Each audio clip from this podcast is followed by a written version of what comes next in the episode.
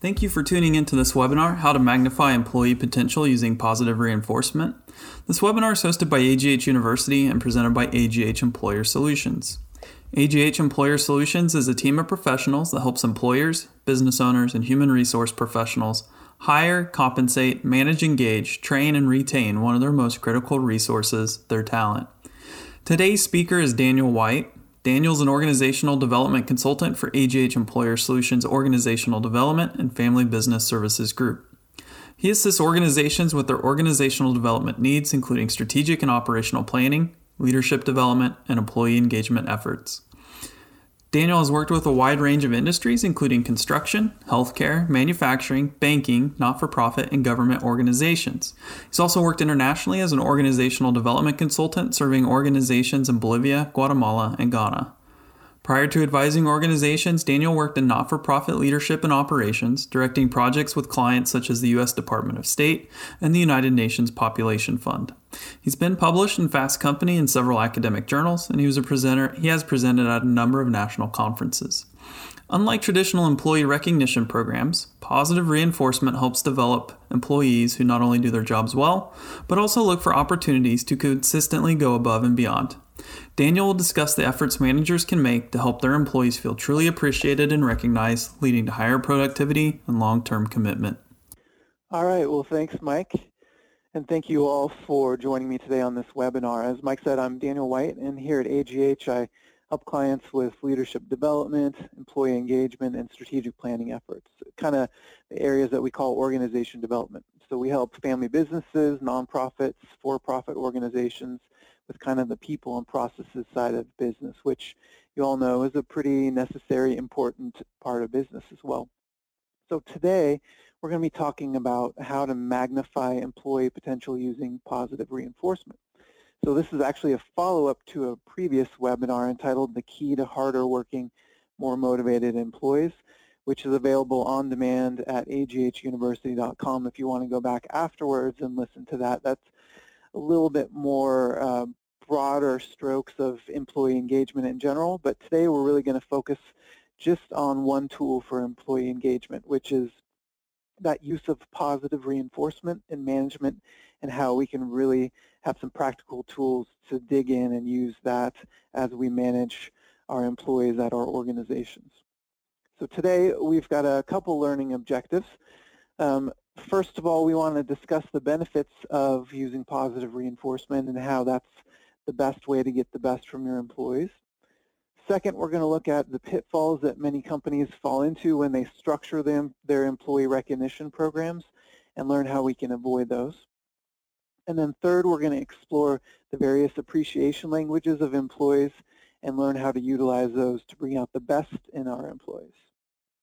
So as we get started, though, I'd like to just hear a little bit more about you from our first poll. So I would like to know, okay, why are you attending today? Maybe you want to learn more about positive reinforcement. Maybe you have employees who need motivation. Maybe you just want to become a better manager. Or maybe you just need the CPE credit or the HRCI credit, the honest answer there. So um, go ahead and choose the best answer there kind of so I can get a feel for why you're attending today. So the majority of you just want to become a better manager, and this is one tool to, to do that. Um, some of you have specific employees who you know that need motivation, and we got a handful of you that are just honest. You want that that credit. That's fine too. I think I'll win you over, and you'll be able to understand why this is really important, as well as getting your credit. So uh, let's kind of dive in here to the meat of what we want to start talking about. So as we begin, we got to actually take a step back and kind of think about what we're trying to do here. And the overall process for getting the best out of our employees is really trying to shape their behavior. So we've got to kind of take a trip back here to Psychology 101 and talk about, okay, how do we shape behavior? Well, you've got behavior, and then you've got two things that can shape behavior. First of all, you've got antecedents. And an antecedent is something that is done before the behavior, maybe like a speed limit sign that tries to shape your behavior by telling you what you should do.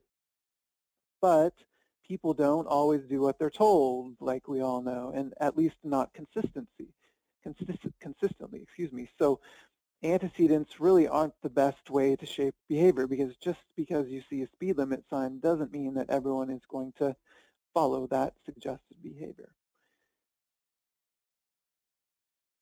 Second, consequences are really what can help shape behavior.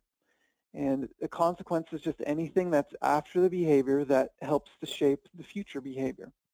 So for example, if you ignored that speed limit sign and then you sped and you got a ticket, that ticket or that consequence would probably cause you to think twice about speeding the next time.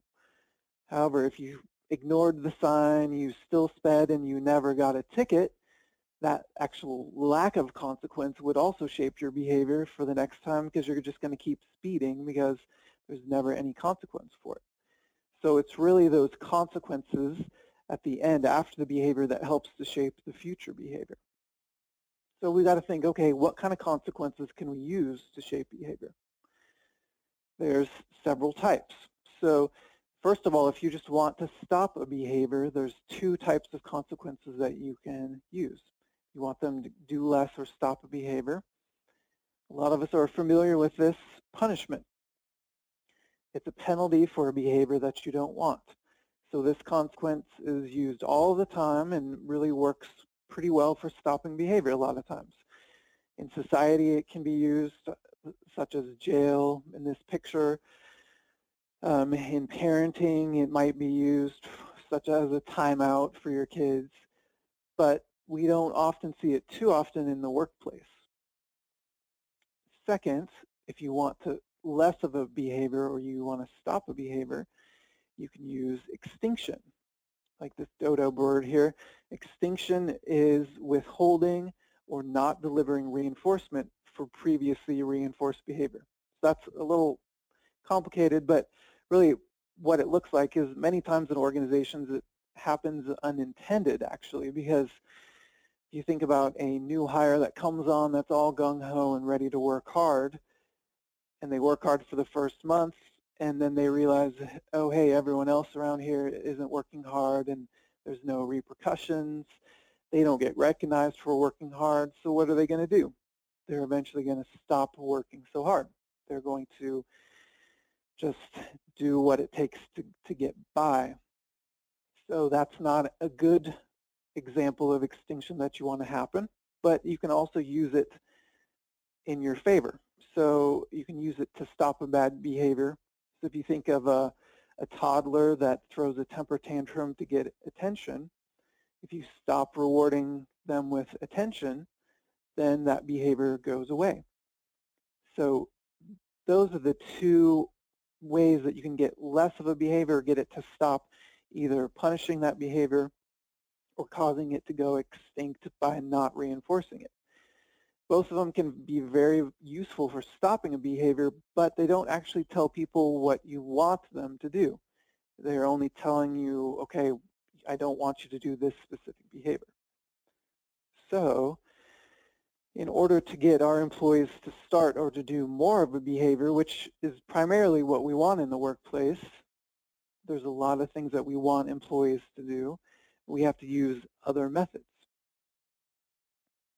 And the first type of method for getting more behavior is called negative reinforcement. And it's actually different than punishment. So let me kind of explain this here. It's the removal of a negative consequence in the future to shape behavior. So let's give a little simple example here. You think about a boss in a factory and boss tells the employee, okay, you have to make 1,000 widgets by next Friday or else you're fired. The negative consequence that's being floated out there is being fired, and that negative consequence of being fired can be removed by having the employee make 1,000 widgets. So what kind of behavior do you get from this sort of negative reinforcement? Well, you get compliance. Because how many widgets is that worker going to make? Well, they're going to make a thousand because that's how many you ask them to, and that's how many they have to do. in order to avoid those negative consequences.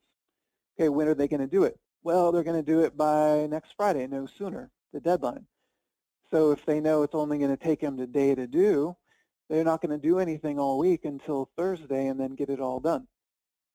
Right? It's compliance behavior.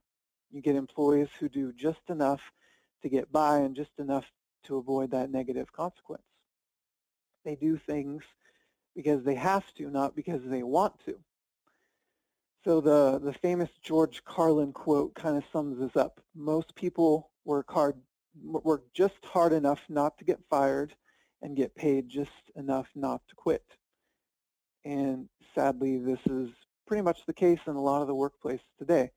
There's a lot of compliance behavior going on, people doing just enough to get by.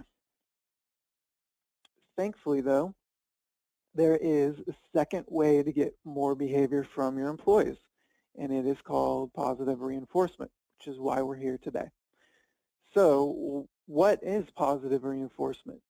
It's kind of a fancy term, but positive reinforcement is really just any consequence that follows a behavior and increases its frequency in the future. So basically it's when you see a behavior in an employee that you like and you want them to do it again, you reward that behavior and that behavior will happen more frequently. So basically when desired behavior is reinforced, it gets repeated. So positive reinforcement is just finding those behaviors that you want to happen more often and then rewarding them so that they get repeated in the future. So a simple example of this is just turning on a light switch. When you flip the switch, the light comes on. And so next time that you want light, you know that you just have to flip the switch. And that is positive reinforcement. My two-year-old daughter's already learned this and just loves to turn on and off the light in her room. But just imagine if the switch didn't do anything. She'd probably stop flipping it because she learned that it was not reinforcing her in the way that it's intended to. So that's a really simple example, but how could this be utilized in our workplaces? There's actually probably quite a few examples that you're already familiar with. So you may be familiar or have these here, employee awards or employee of the month programs. Those are really good examples of positive reinforcement. Could be a thank you note from a client, or it could be a good job on a project from your manager. Hopefully your manager has better handwriting than the, five-year-old like in this picture though. But, uh, or it could just be a, a thumbs up from your coworker and it also could be money. Many companies use money as a way to motivate employees, often through some kind of bonus or incentive system or profit sharing. And these are all examples of positive reinforcement in the workplace. Um, just to give you a, brief glimpse that you already are pretty familiar probably with what positive reinforcement might look like. But we're going to come back later to discuss best practices in these areas for how we can do um, positive reinforcement well. First, I want to get into, okay, why is positive reinforcement important? Why should we even care about it? Well, as we saw before, out of the four consequences, the four types, positive reinforcement is the only consequence that can promote discretionary behavior. It's the only way to get your employees to give their best, to go above and beyond and not just give compliance effort. So it's the only way that you can get the best out of your employees. Because you can't punish people into discretionary effort. If you try to punish or discipline, it only results in compliance or it results in just not doing the thing that they're punished to do, be doing, but they don't actually know what they should be doing. If you think about it, if your boss, boss punishes you or threatens to punish you, do you really want to put forth extra effort for him? Or are you just going to do what it takes to not get punished? That's really what it leads to. So we've got to use positive reinforcement for the best uh, out of our employees. And there's actually physical reasons why positive reinforcement works. Um, Gallup's research indicates there's a physiological response in the brain that lasts for days when an employee receives positive reinforcement. And it's one that's more powerful than a chemical stimulant. So really we're hard, hardwired as humans and our brains are hardwired to get this drug-like boost from positive reinforcement that leaves us wanting more and gets us addicted to trying to do whatever got us that positive reinforcement. So it's not just uh, something that's a good idea out there, it's something that's the way that we're wired as humans. And so we've got to learn how to tap into that as managers. And really, I think the best part about positive reinforcement is that it's free. It doesn't cost you anything to do a lot of these um, positive reinforcement um, tools to use these. Um, giving a compliment or a high five or showing appreciation really doesn't cost much. And so it's a free way to really get a lot more out of your employees. So when we think about getting more discretionary behavior from our employees, really what we're talking about is that employee engagement, which you've probably heard that term, but they're kind of synonymous, one and the same, discretionary behavior or employee engagement. So employee engagement, when we talk about that further, it's kind of the give a darn factor. Are your employees willing to do what it takes rather than just do the bare minimum that's required? Employee engagement is about employees wanting to give their discretionary effort because they care about the work and you're honestly getting more out of them than you're paying them. So we all want to engage our employees. But in today's workforce, unfortunately, it's not happening. Only 29% of employees are engaged, 45% are not engaged, and a whopping 26% of employees, more than a quarter of employees are actively disengaged. These disengaged workers have effectively quit their jobs and stayed while they still take a, a salary. They're kind of sitting in their seats having already quit and um, you're still paying them. So these are alarming statistics. Really not what we want to see. So what would happen if we could engage more of our employees? And how does employee engagement affect on the job performance? What kind of tangible effects does it have on a business? You can imagine your business if you've got a quarter of your employees who have essentially quit in their seats. What kind of impact is that having on your bottom line? Well, Gallup has done some research and they've shown a lot can be gained from engaging your employees. These stats show how much in a business can improve from engaging your employees. Increased attendance, less turnover, increased customer service, less theft, fewer accidents, higher productivity, 12% more profitability. So if you're a business owner or a manager, or if you could go to your owner or your manager and say, hey, I can get you 12% more profitability this year for free, how do you think that would go over? That's pretty amazing. If we can just engage our employees, we can get a lot of tangible benefits. If you're in the construction industry, look at that 62% fewer accidents. Safety ratings are huge in the construction industry now, and if you can reduce that by 62%, that would be a huge improvement. So all this can be done, like I said, just through engaging your employees. To further reinforce these statistics, 79% of employees who quit a job say that a lack of appreciation is a key reason for doing that.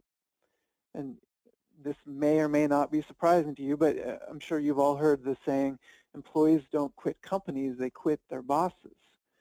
And if their boss isn't showing them that they're appreciated and valued, then they're going to leave.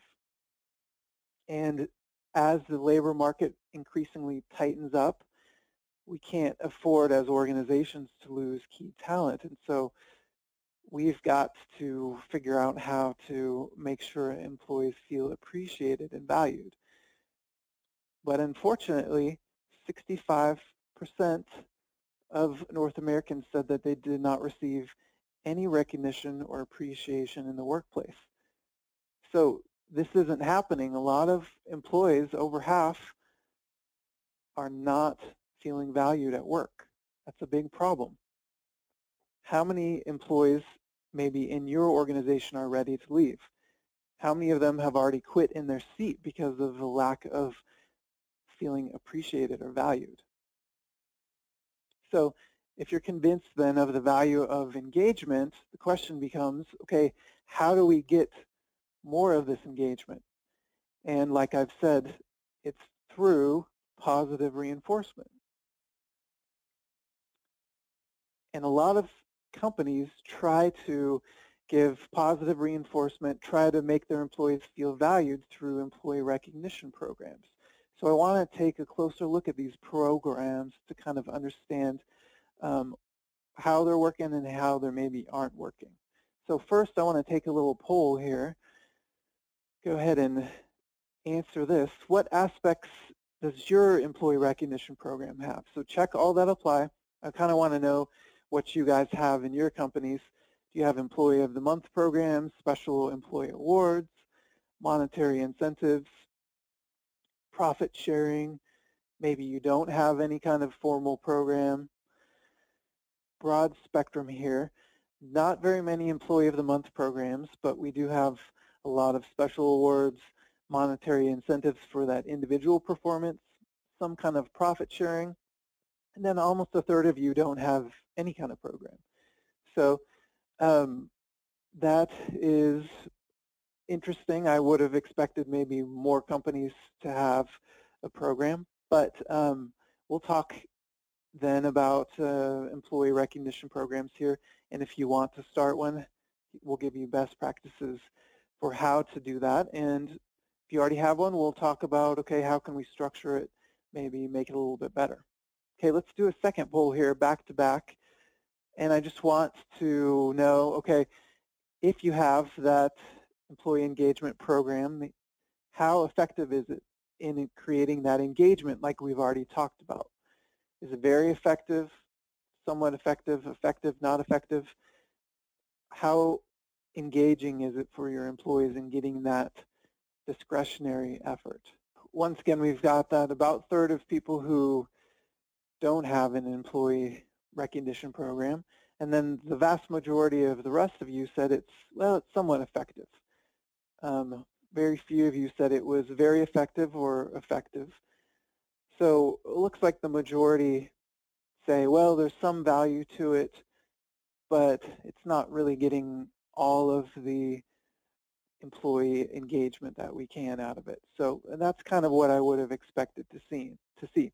Because as I look at different companies, I see that their employee recognition programs primarily, primarily consist of those employee of the month programs, maybe some group profit sharing, um, individual award programs.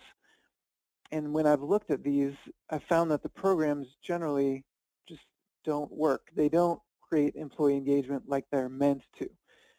Maybe they're somewhat effective, like most of you said, even though they're kind of implemented with good intentions, they're not always as effective as we would like them to be. So when I go and talk to employees and ask them about their employee recognition programs, they really have uh, three common responses. The first is kind of apathy. Maybe they don't care about the program. It doesn't really affect them. It doesn't apply to them they just don't care about it because it doesn't impact them in any meaningful way. Or maybe they might be sarcastic. They roll their eyes, say something sarcastic, that the program is impersonal, inauthentic, something like that. Or maybe they're cynical. You know, one group said, well, it's just all political. One month it's somebody from IT, the next month it's somebody from accounting, they just rotate it from department to department and eventually it'll get around to me in my department. There's really no meaning behind it. It's just all political. I'm sure you've seen some of those types of programs. It's pretty obvious that a lot of programs are not really motivating employees like they're intended to. So why is that? Why do these well-intentioned programs fail? Or why does positive reinforcement fail in general? Well, let's get at several of these key reasons here. First, a lot of them are very generic. They're generic actions. So everyone gets a gold, gold star, or maybe everyone gets a box of chocolates. They're not tailored to individual needs and desires. Because, well, what if I don't like chocolate? I know that's hard to believe, but there's people out there that don't like chocolate. So um, we can't just do generic one-size-fits-all answers for everybody because everyone is different. Second, these often tend to be group-based. So have you ever been a part of like a group project that finishes well and the boss sends out an email to the entire group says, hey, good job, guys. How appreciated do those employees feel? Do they feel valued as an individual and what they contributed to that group? Or is it just a generic group that uh, is um, being given appreciation, appreciation as a group? That's just very group-based and doesn't work well. Third, a lot of times these are generally based around verbal praise or some kind of award. And while this is really great for some people, not everybody likes those things. Some people hate verbal group recognition. So we're going to get into this more later, but can't just focus on these two areas of appreciation. Fourth, um, a lot of times these are infrequent because how often do you get to be the employee of the month? Well, maybe once every five years or something. How often is there profit sharing? Maybe once a year. How often do you get a raise? Maybe once a year, right? All of these things are pretty infrequent and it's not really enough to influence behavior because they're so infrequent. Another reason is they're organizational, they're impersonal. As with profit sharing, everybody gets a reward, both the slacker and the high performer. That, how do you think the uh, high performers feel about everyone getting the same thing? Doesn't work. And then many times they're not perceived as genuine. Recognition, a lot of times, especially in these employee recognition programs, is just company policy, and so recognition is just happening because it's company policy rather than from coming from the heart of a manager or they just know that management doesn't really think that about them. It's just because they're supposed to do it, and so it's not authentic. So all of these are reasons here why a lot of positive uh, reinforcement and these employee recognition programs don't often work. So all this kind of points to the fact that recognition and appreciation or feeling valued are two different things. Just because you as a manager recognize an employee doesn't mean that they feel appreciated or valued as an employee. So let's dive into this a little bit more. As this table here shows, the two are very different. Recognition focuses only on performance, while appreciation shows value for the person as well. Recognition's objective is to improve performance, while appreciation is that plus supporting the person. Recognition's goal is what's best for the company, but appreciation takes the person into account as well. And this is an important one. While recognition can only come from the top down, anyone can show appreciation. So you could show appreciation to your coworkers. But when we think about the primary difference between recognition and appreciation, it's that recognition solely focuses on performance, while appreciation focuses on the person. Now, this isn't to say that recognition is bad in essence. There's nothing wrong with recognition for performance, But let's not confuse recognition with showing appreciation and value for our employees. They're two very different things.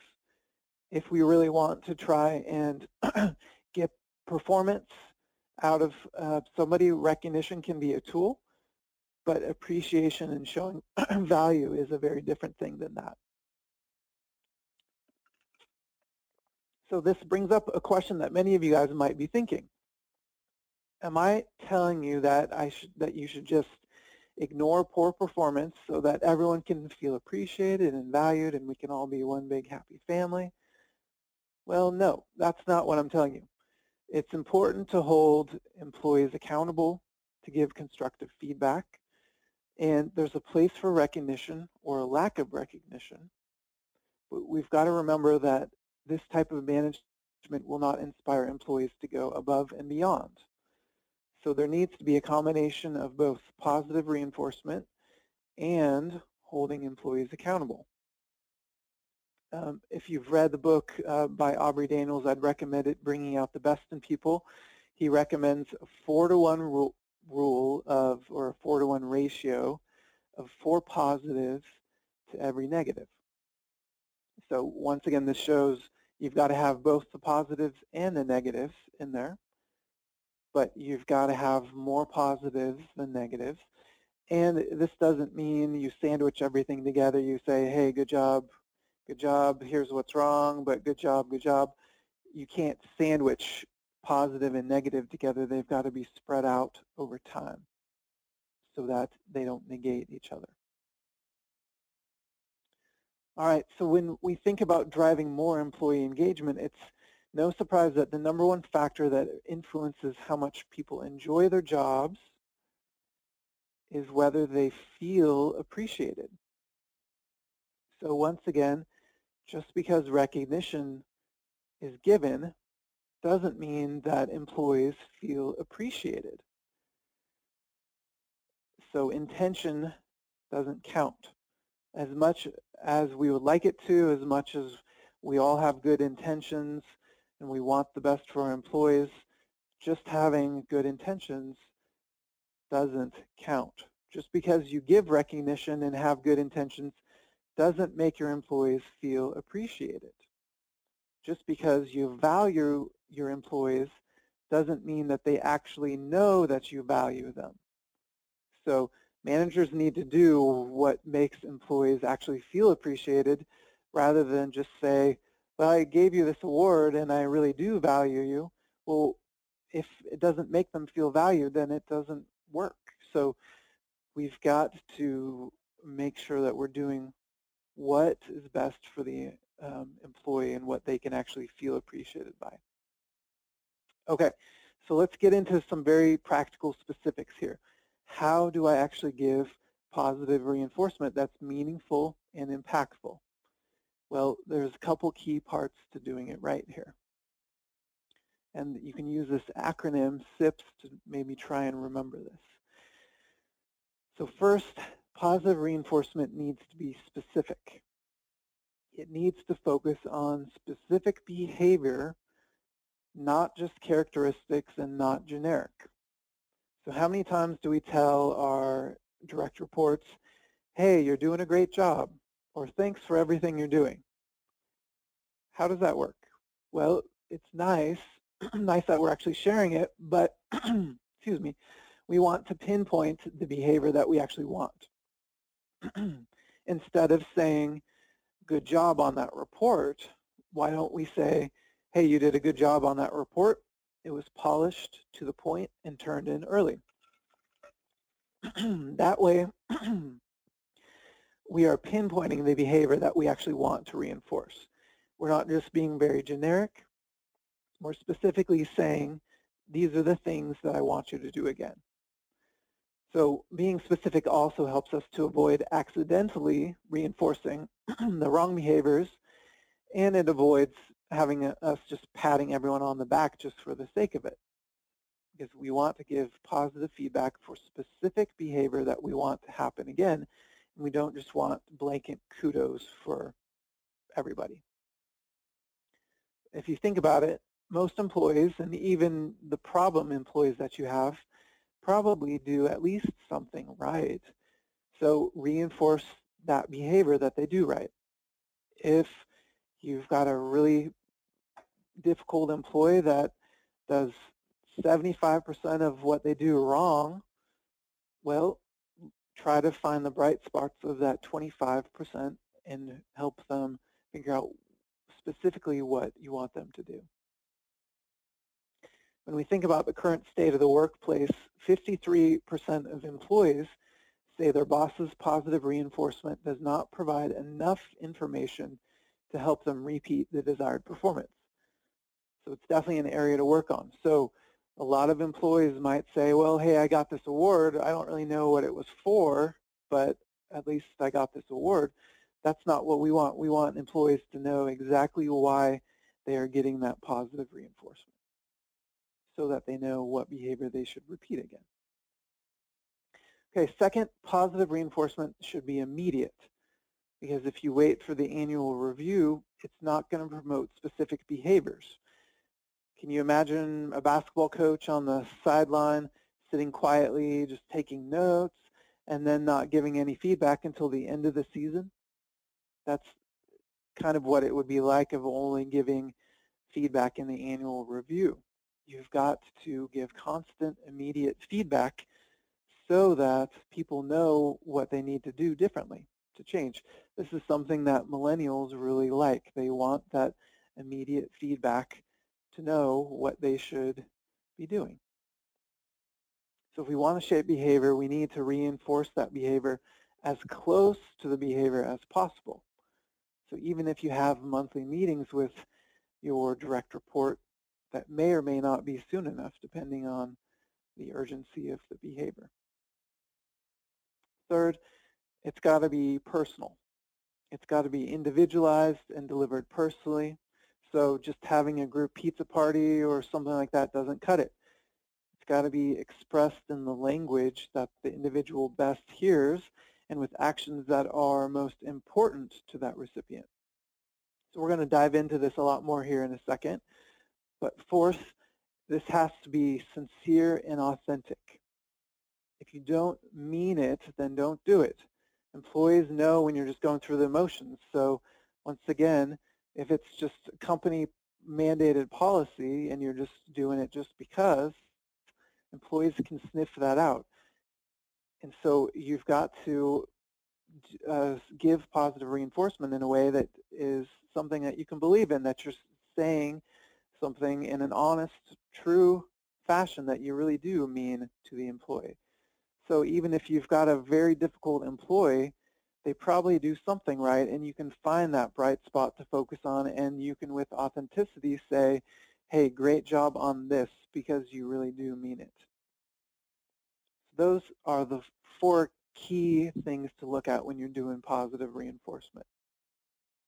And as I stated before, positive reinforcement has to be personal because not everyone feels appreciated in the same ways the different ways that people feel appreciated can be divided into just five different languages. And these are the five different languages which we're going to go through briefly. Words of affirmation, quality time, acts of service, tangible gifts, and physical touch.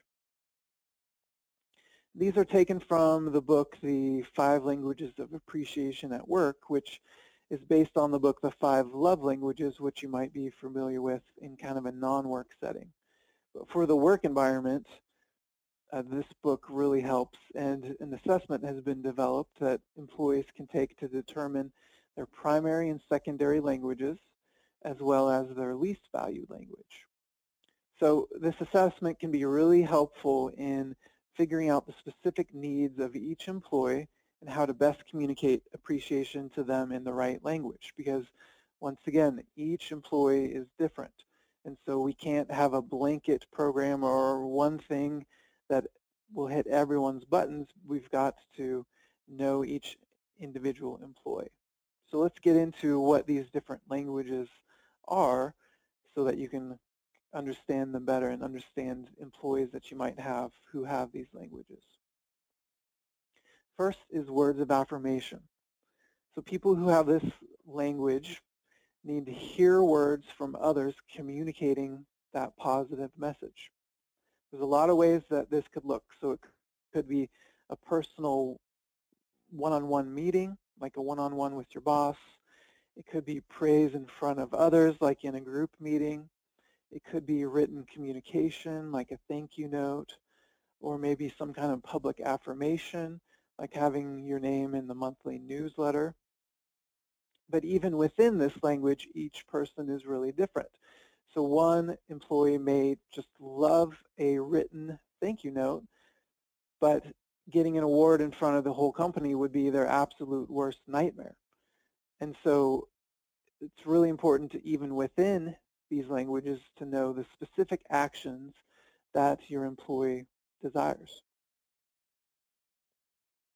Mark Twain was a really good example of somebody who had this language. I can exist for two weeks on a good compliment. So definitely got to know people who, um, employees who have this language so that you can know what to say to them. Second, quality time is a, is a language. And some employees would just rather have time and attention from those around them.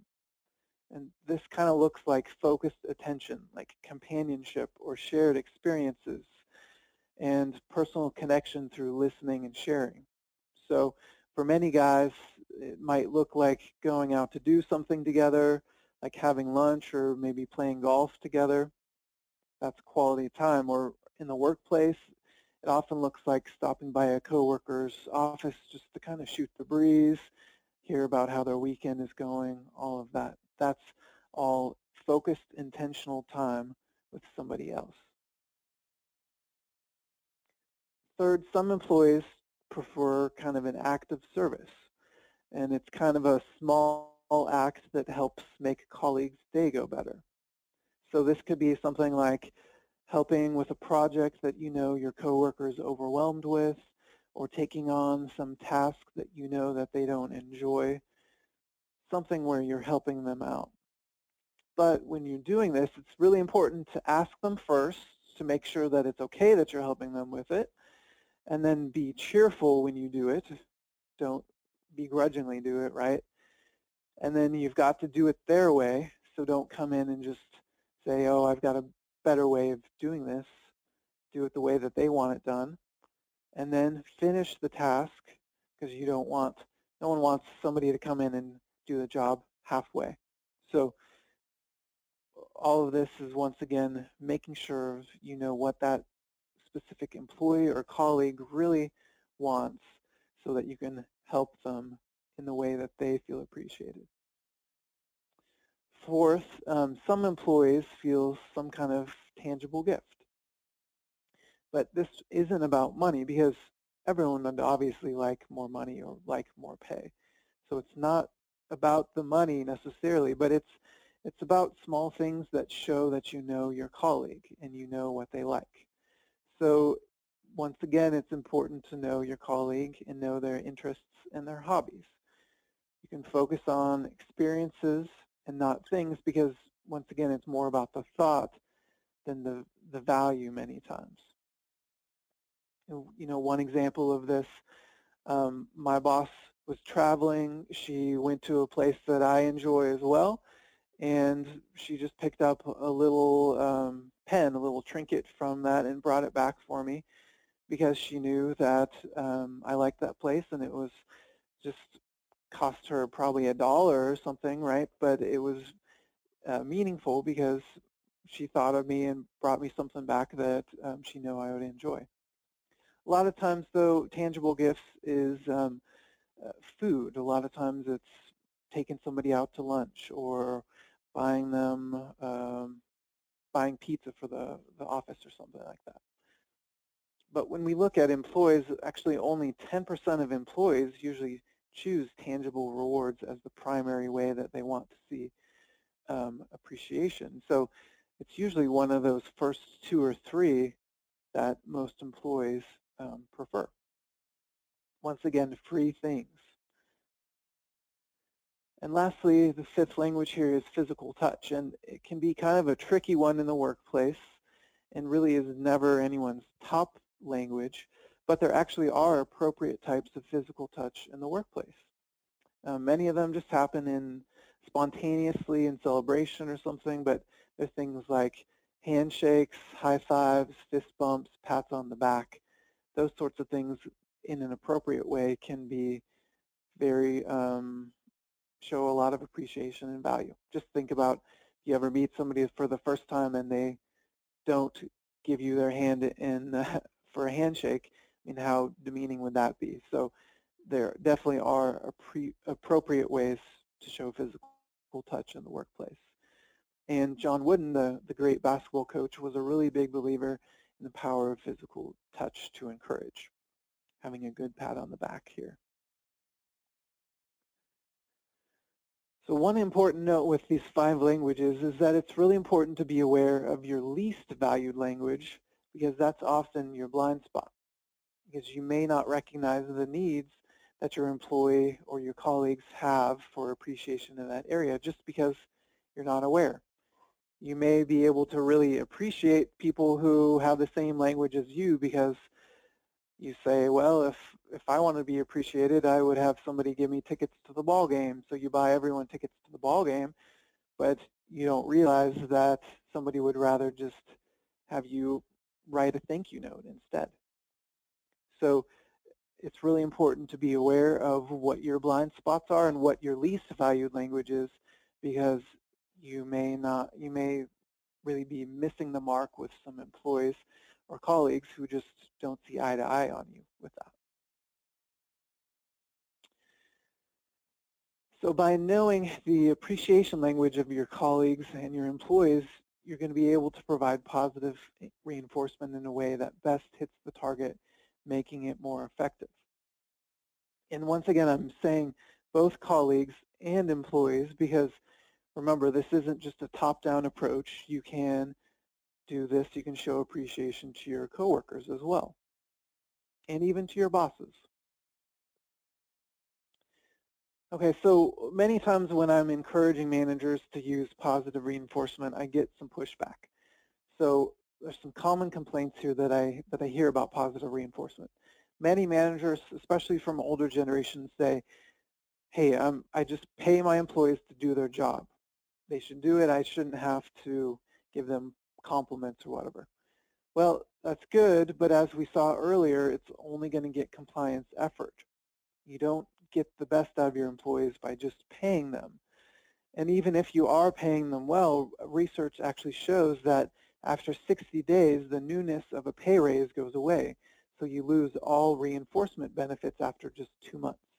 And I don't know how many companies are really willing to give pay raises every two months, so I don't know if this is a good option. But um, this also really brings up an important point about pay. If you mess up somebody's pay, there's really not much else that you can do to motivate them. There's kind of this pay threshold that must be met where people feel like they have comparable compensation Otherwise, other positive reinforcement's not going to work because they're just going to keep thinking, well, if you really did value me, you'd actually pay me enough.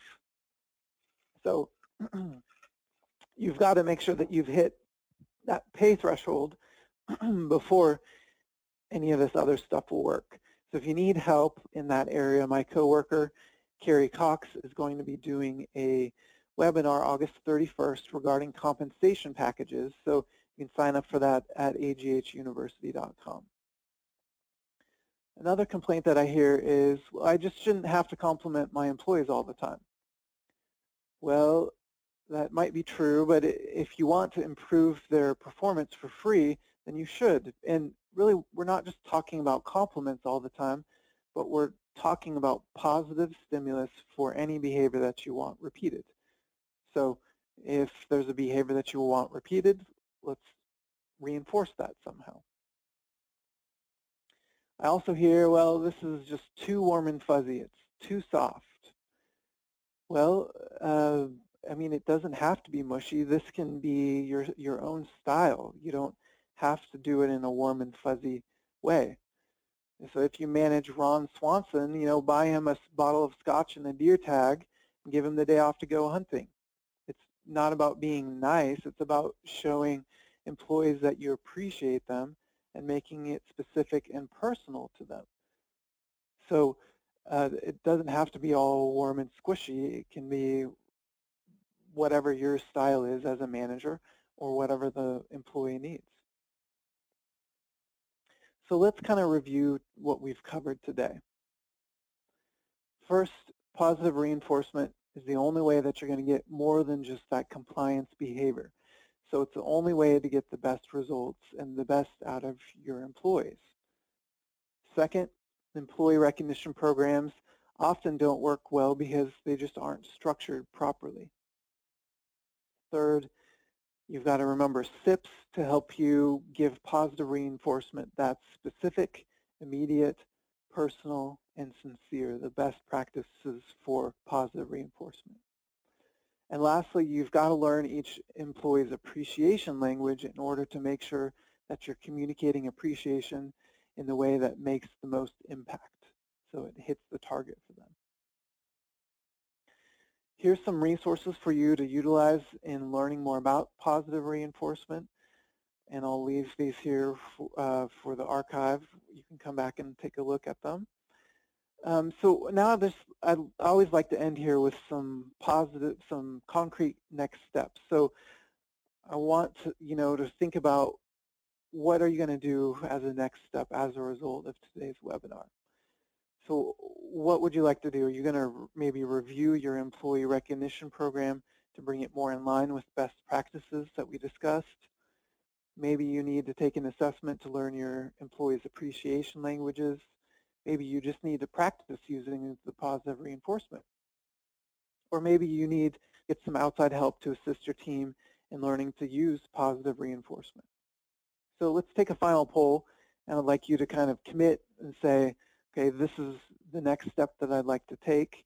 Or maybe there's something else and you can put it in the chat box, something that I left out. But go ahead and vote here. What is that next step that you'd like to take as a result of today? The majority of you really feel like you've got to learn what your employees or colleagues specifically want and what their target is so that you can um, more appropriately give them the positive reinforcement. A lot of you just also want to go out and practice what you've learned today. And some of you are going to take a step back and review what you'd like to do um, in, in revising your employee recognition program.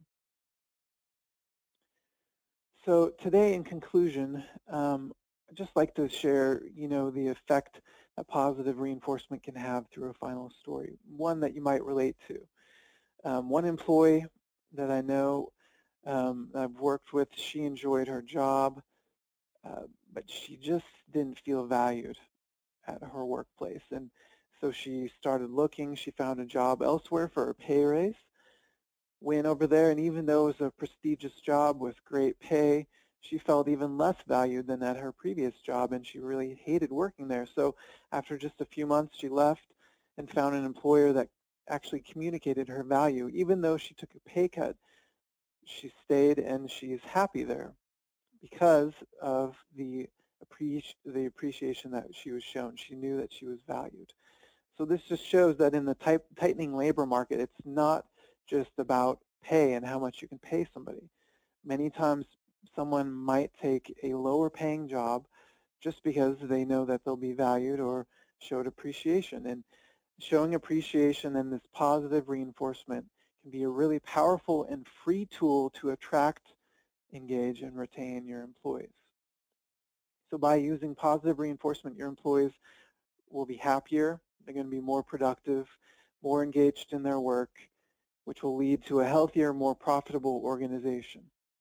So I, really hope that today you've enjoyed the presentation and you've learned the benefits of positive reinforcement and that you can go out from here and use those to benefit your organization. If you've got any questions, I'm going to stick around here to answer them in the next few minutes, but feel free to connect with me on Twitter and LinkedIn as well. And thanks again for joining me today. The first question we had come in is, how have you seen the languages of appreciation be implemented into company-wide programs? Um, good question. I think the first, the best way, I mean, as I've kind of talked throughout this, it's it's all about specific, what's specific for the employee. So you can't just make a blanket program that will um, hit everyone's target, but what you can do is um, train and teach employees and managers in the need for appreciation and the best ways to go about it, as including the languages so that each manager or each employee is then equipped to work personally with their um, direct reports and their other employees rather than mandating the same thing um, for everybody to do. You equip them with the tools that they need to personally give the appreciation that they need. All right, thank you. Uh, we just had a question come in that asks what was the webinar we can find on AGH On Demand that came before this. Um, I believe the title of it was Performance Management, How to Get the Most Out of Your Employees or something along those lines. So if you go to the On Demand section, just search for Performance Management and you should be able to find the webinar there. Daniel, the second uh, question we had come in related to the webinar's content is I work in a very negative environment. How do I even begin to implement some of these ideas?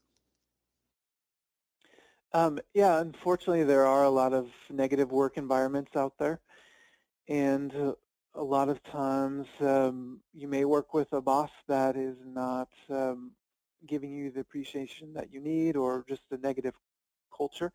And the first step is just to figure out, okay, what can you do as an individual? Don't think about uh, what uh, people, what your boss is or isn't doing or what other coworkers are or aren't doing. Do what you can. So start to implement these practices. Start to show your coworkers and your direct reports appreciation and start to change the culture where you can rather than um, just being defeatist and saying, oh, there's nothing that I can do because my boss won't show me that I'm valued and I work in a negative environment figure out what you can do and then do it to start to change it from the inside. All right, thanks. Um, another question that just came in is, uh, if you're wanting to identify an individual's language of appreciation, is it sufficient to discuss that with the individual? Will they even really know what their language is, or should you ask them to complete a five languages of appreciation at work questionnaire? Um, good question. The it's always it could be a good starting point to ask your employees, how do you feel appreciated? I mean, that's always a, a great first step, starting to ask people and, and hear what they have to say. But uh, as you pointed out, a lot of times people may not fully know how they feel appreciated and they need some tangible examples and they need to kind of do that assessment. So the assessment can be really helpful for people who may not understand. And I think you get a lot out of it, especially because there's that um, the least valued language, which is really important, like I said, for understanding not only what your language is, but also what your blind spot might be. And so that's something that you, a lot of people don't really understand on their own either. So having the assessment really helps to really pinpoint both your best your highest languages as well as your least value languages, and it can be uh, very actionable from that. All right, thanks, Daniel. But, oh, go ahead. Yeah. Uh, oh, no, that's all. Okay. Before we get to the last question, I was just going to follow up on the question about the previous webinar.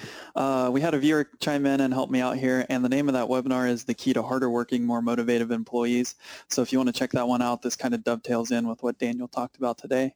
Uh, the last question that we had come in, uh, somebody was wanting to know where the stats of 79% of employees who quit their jobs cite lack of appreciation, and 65% of North Americans report that they receive no recognition or appreciation at their workplace. They were just kind of wondering where those um, statistics came from. I didn't know if they were included in that resources slide. Yeah, I did not include those. I'll have to get those, and I can send those out if you send me a, um, a link. I forgot to put those in. Um, I'm trying to remember where they came from in my reading, but um, they might have been a Gallup study. All right. I'll look. I'll look it up and I'll send you out the references again. All right, sounds good. Uh, that looks like that's all the questions that we had come in today. Uh, we'd like to thank again everybody for joining today's webinar. Uh, look forward to seeing you at a future webinar and enjoy the rest of your day. Thanks.